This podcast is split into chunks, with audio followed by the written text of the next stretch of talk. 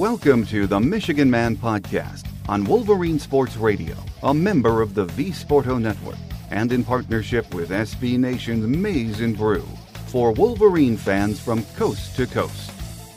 Go Blue and welcome to the show. I'm your host, Mike Fitzpatrick. Our guest today is one of the best college basketball writers on the planet. Brendan Quinn from The Athletic Detroit will be with us in just a moment. First, a few of my thoughts to get us started. Just like that, the first month of the year is gone, and it flew by. It was a long one for Juwan Howard and his team. They have been in sort of a funk, playing without Isaiah Livers, and then their captain gets suspended for one game. Luckily, Xavier Simpson is back, though. It hasn't come off the rails for this team. They have kept battling, and their N C double A tournament chances are still very much alive. We've won the last two, and there are signs we are turning the corner as a team. Brandon Johns is rapidly progressing, and he looks more like that four-star kid out of Lansing that Coach Beeline signed. Franz Wagner is up and down, as you'd expect from a freshman, but it is also obvious he has a very high ceiling. At some point, we'll get Isaiah Livers back, too. It's February, and this is the month where it should start coming together, and we make a move. We have ten games left, and not one of them is going to be a gimme. My guest today says this week is pivotal for Michigan. Ohio State and Sparty at Chrysler, and if we can win both of those games, which is a tall order, it could be a sign we are in for another exhilarating stretch run. Brendan Quinn from The Athletic joins us next, here on The Michigan Man, in partnership with our friends at S B Nation's Maize and Brew.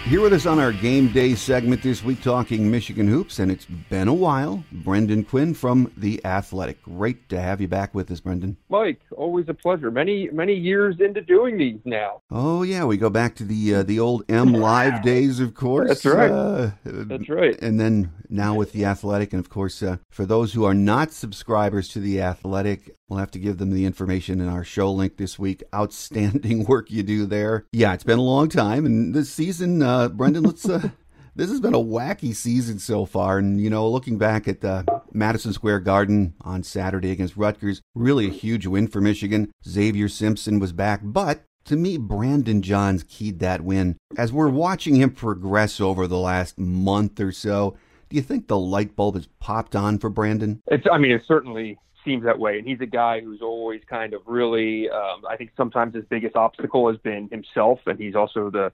really the first to kind of admit that, that, that he has gone and, and kind of battled some confidence issues and, and things kind of in that arena.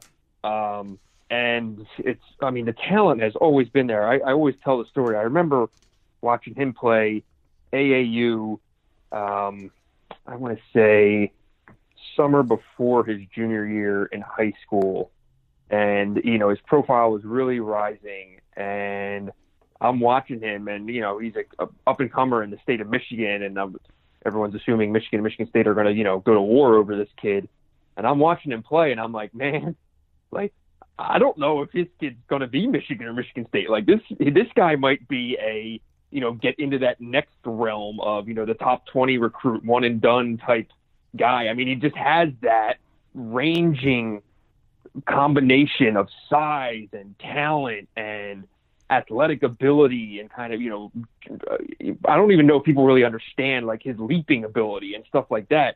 Um, I mean, he is just a physically gifted player, and he had his size, and he can go out and hit perimeter shots and, and play in the interior, but, like, he's always just kind of needed an edge to him. He's just kind of needed to, I don't know, understand how good he can be, and I think these are, the baby steps are coming a little faster nowadays, and uh it was it was really always there. Mm-hmm. um and it's just the, you know, it's example number five hundred why, you know, fans, readers, whatever, the one year doesn't mean, okay, let's just, this kid should probably transfer out, let's get another body in here, blah blah blah, you know. uh D J Wilson, even at this point in his sophomore year, was still kind of in the woods. Um you know, it just comes together for guys differently, and it's it's usually, you know, the the bigger guys too, you know, guys with size who are still growing into their body and understanding, you know, what physical basketball actually looks like and things like that, that they can't just dominate by being out there. Um, they actually need it's, it's effort. It is um, a want, and you're seeing that from him. Well, you wrote an outstanding piece in The Athletic over the uh, the weekend titled The Xavier Simpson Paradox, Brendan. Um, you mentioned that maybe Saturday marked the beginning of Simpson starting over as Michigan's leader. Why do you say starting over? Well, I mean, let's look at it this way. You know, he he kind of became the face of the program um, toward the end of his sophomore year. And he wanted that. He kind he he he wanted to be the leader, the biggest voice, the alpha, and uh, and with that, over the last year and a half, while that you know while before Juwan Howard's arrival, this was in every way John Beeline's program. The inside of that program ended up becoming kind of a marriage of his disposition and his demeanor and everything else. Everything kind of just morphed into who he was. I was in with the team in uh, Spain, and that was really when you kind of saw things take shape, because uh, Muhammad-Ali Abdur-Rahkman was gone, Duncan Robinson was gone, Mo Wagner was gone, and suddenly it was just everyone was just following Xavier.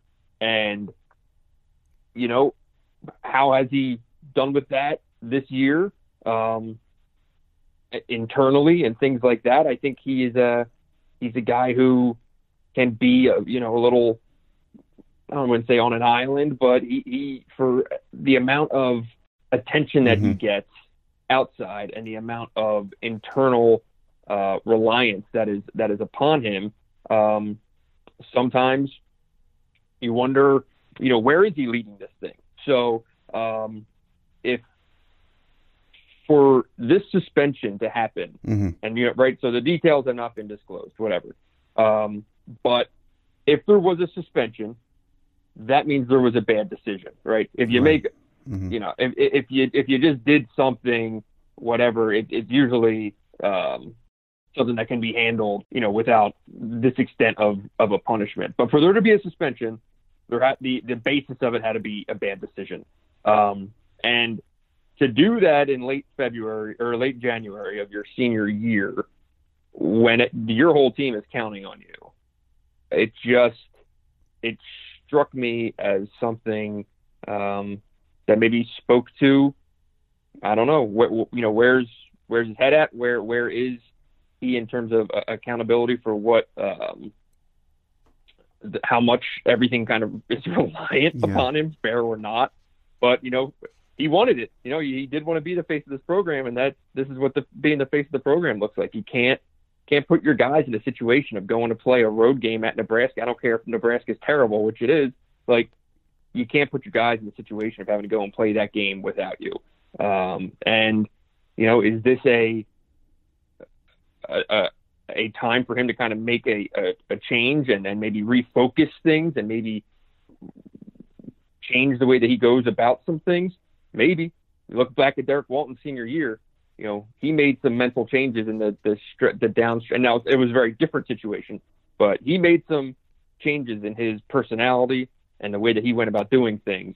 And that was really kind of the jet fuel that propelled the, the finish that year, of a year that looked eerily similar to this year mm-hmm. early on. Well, I think the last sentence in your piece on uh, the weekend captured, you know, what Xavier Simpson means to this team so well, and without actually saying that. You mentioned that when the bus arrived back at Chrysler in those early morning hours after the Nebraska game, there was a single shadow in the darkness waiting for his team. Suspension aside, what he is still an exceptional leader for this team, isn't he, Brendan? Yeah, I mean, and, and that's the thing. It's, everyone knows how good of a leader he is. You know, from everything I've been told, he handled this, uh, you know, as well as, as possible in terms of, uh, I started that piece off by saying, you know, he walked onto the team bus and shook everyone's hand mm-hmm. before it left.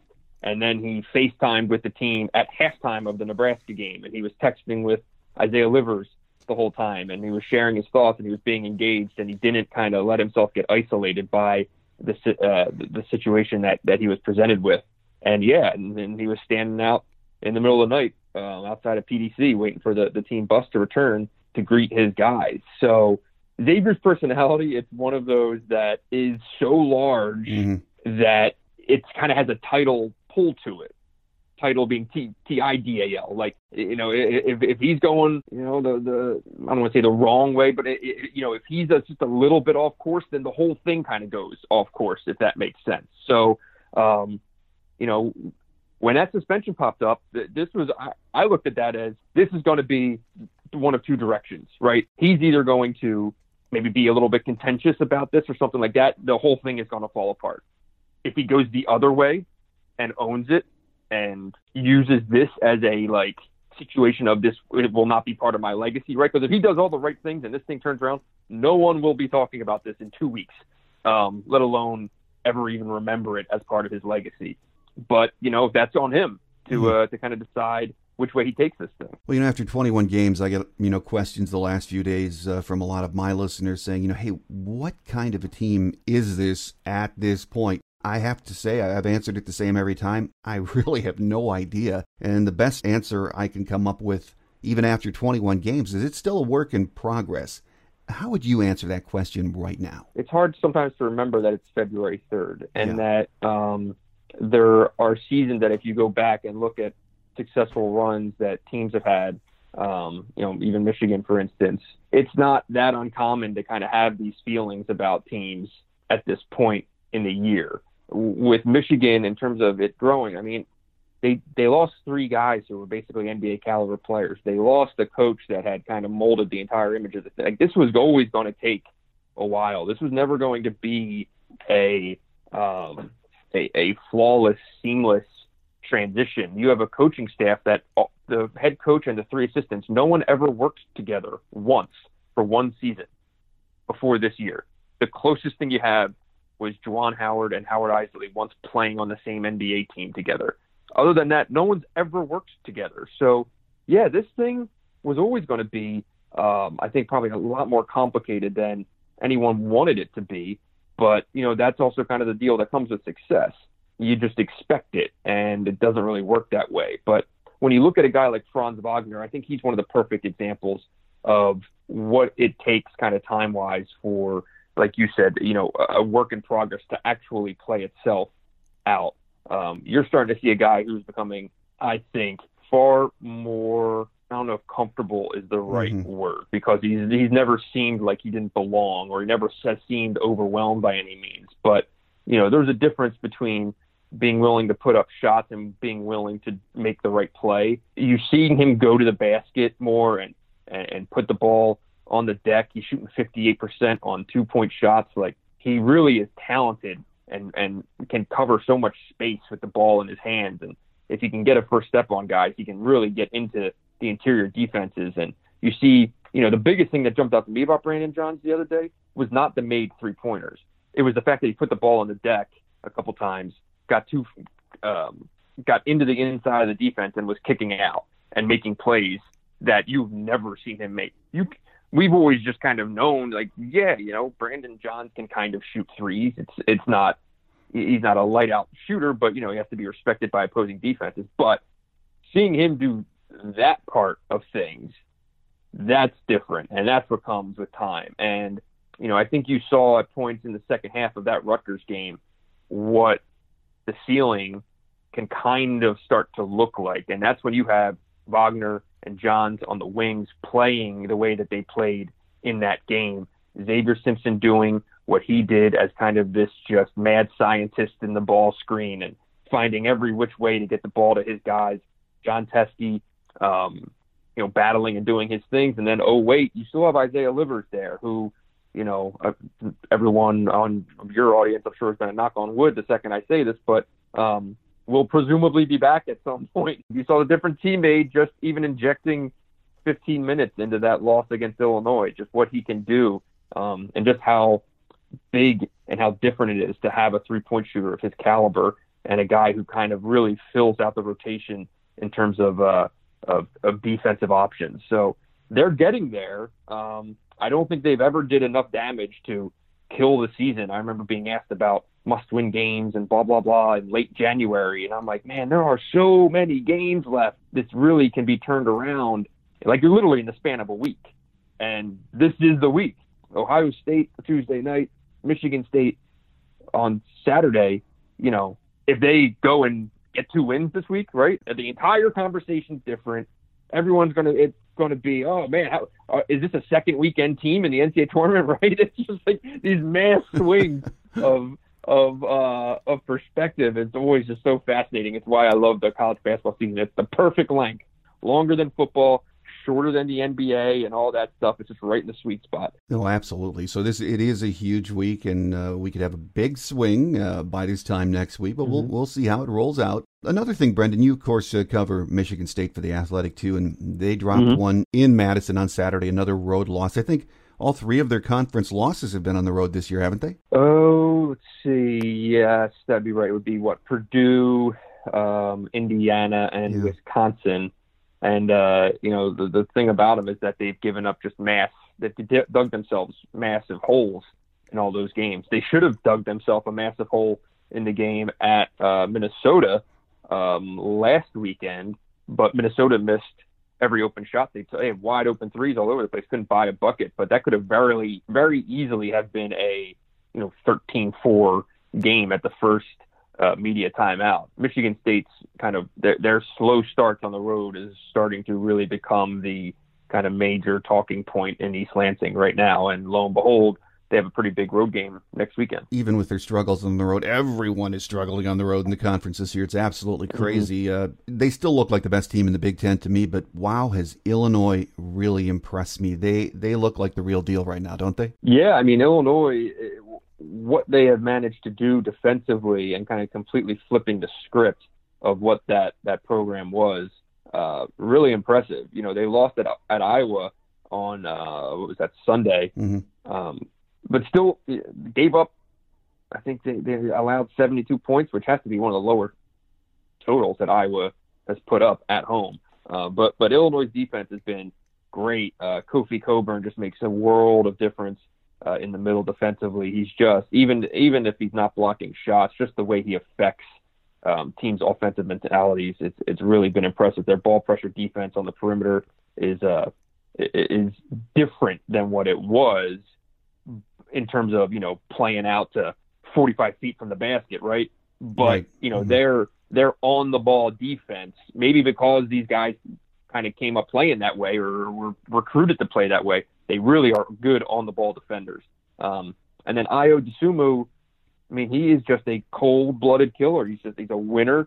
Obviously, Michigan saw that. But, yeah, Illinois and Maryland are right there on Michigan State's back. I agree with you, mainly because of the combination of, of Xavier – or I'm sorry, of Cassius uh, Winston and Xavier Tillman. Mm-hmm. I still think Michigan State's probably the best team in the league, but – you know, the hole at the four position is really kind of rearing its head um, in key moments, and that Wisconsin game was a major example of it. And, you know, I, I think that the Xavier Tillman's performance in that game was a total fluke. It was just a really bad day that it happens.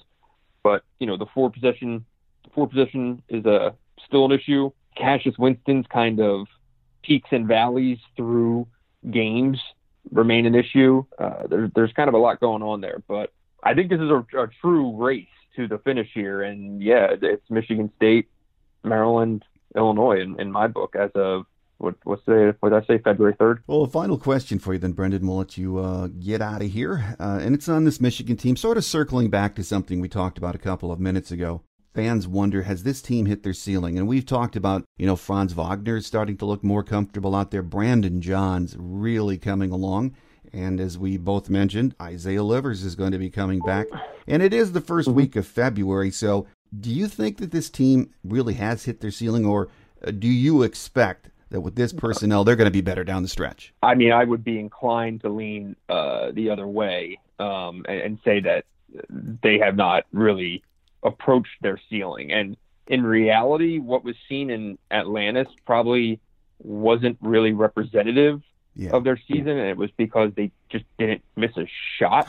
Um, I think they can play as well as they did in Atlantis without having to shoot fifty-five percent on threes and sixty percent from the field, whatever it was, if that makes sense, right? Like, I don't think what was seen in Atlantis is really going to be kind of the recipe for how this team is winning, um, but it can win at that level. So that's kind of a convoluted answer, but there are a lot of really bright signs, I think, for for this group to kind of latch back onto after what's been a a stretch that really tested it. And you know, I remember talking to Eli Brooks after the win at Nebraska, and he was saying, you know, if we can figure some things out, what we just went through on that four-game losing streak will really pay dividends, I think, in terms of um, psyche, in terms of kind of being tested and, and all those things. And he could be right. He could be proven to be very right on that. Um, I've seen it before in teams. And I remember Michigan State going through a three-game losing streak last year, and everyone thought the sky was falling. Mm-hmm. And whatever, six weeks later, they're in the Final Four. Um, you know, the, the, the question comes down to the schedule as well. Um, you know, they, they need to take care of some business here these next four games. You have Ohio State at home, you have Michigan State at home, you have Indiana at home, and the only road game is Northwestern on the road. Northwestern's the worst team in the conference. If they're going to make a move, need to do so. You know, they, they dropped two home games to Penn State and Illinois, which is really can kind of put you in uh, a major bind in terms of uh, how this conference is playing out. So these three home games that are coming up in the next four games are absolutely critical. Uh, the last five games, I believe offhand, is four road games in the last six. You don't want to go into that stretch like, you know, dangling on the bubble. You, you know, you just need to kind of build yourself up here, I think, a little bit, and then and then fight through the finish and maybe, you know, try to split those last six games or something like that. But if they're all must wins, you're just going to be gassed. So Um, you know, there's there's more opportunities out there than I think most people realize. And then even when you get into the Big Ten tournament, you know, there's a good chance that the Thursday of the Big Ten tournament is four quad one games. There's opportunities everywhere, and, and the N C A A tournament, I think, is still firmly in sight for this group. Yeah, absolutely. Going to be a fun, uh, fun couple of weeks. Fun next month, so we'll see how it rolls out. But with us on our game day segment this week has been the outstanding uh, basketball writer from The Athletic, Brendan Quinn. Great to have you back with us, Brendan, and uh, we hope later on as the season winds down, we can get you back. Of course. Thanks, Mike. Quick Hits is next as we wrap it up for another week here on The Michigan Man, on Wolverine Sports Radio, a member of the V-Sporto Network, and in partnership with S B Nation's Maize and Brew.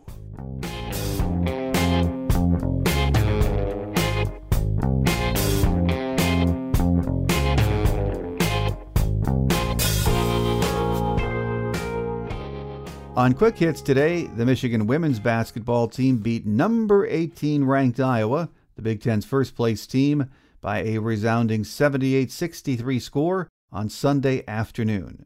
We always talk about signature wins, said Wolverine head coach Kim Barnes-Arico, and how important they are in your season. And Iowa is a tremendous team. They have a tremendous R P I. It is a quality win for us. Sophomore Naz Hillman led the way with a career-high thirty points, and sophomore point guard Amy Dilk contributed fourteen points and six assists. We are fourteen and seven overall, five and five in the Big Ten, with eight games left to play. Purdue pays a visit to Chrysler this Thursday. Tip time is seven p.m., and the game can be seen on B T N. Hockey split a pair with number eleven Ohio State over the weekend, winning three two on Friday night, and dropping the finale four one on Saturday night at Yost. Michigan will return to action Friday when they take on Wisconsin at home. Puck drop is scheduled at six p.m., The game will be broadcast live on the Big Ten Network. We are eleven twelve and three overall, six eight and two in Big Ten action heading into this weekend's play. Softball swings into action in Tampa this week in the Wilson D. Marini tournament with five games. On Friday, we'll play Georgia State and Illinois State, Saturday U S F and Florida, then on Sunday morning a getaway game with Fresno State.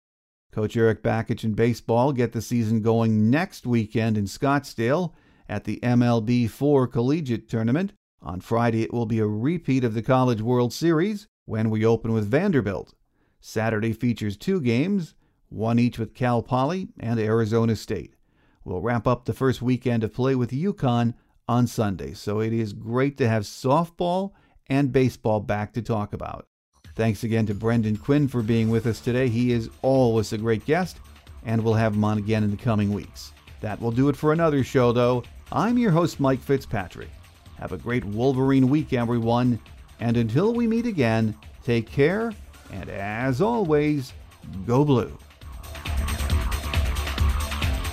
Thanks for joining us today on The Michigan Man, here on Wolverine Sports Radio, a member of the V-Sporto Network, and in partnership with S B Nation's Maize and Brew. Our listener lines are open twenty-four seven for your calls at three one three, two six three, four eight four two. That's three one three, two six three, four eight four two. Or email us at themichiganmanpodcast at yahoo dot com. That's themichiganmanpodcast at yahoo dot com. The Michigan Man Podcast is produced at the studios of Robin Lynn Productions, Allen Park, Michigan, and is not affiliated with the University of Michigan. Go Blue!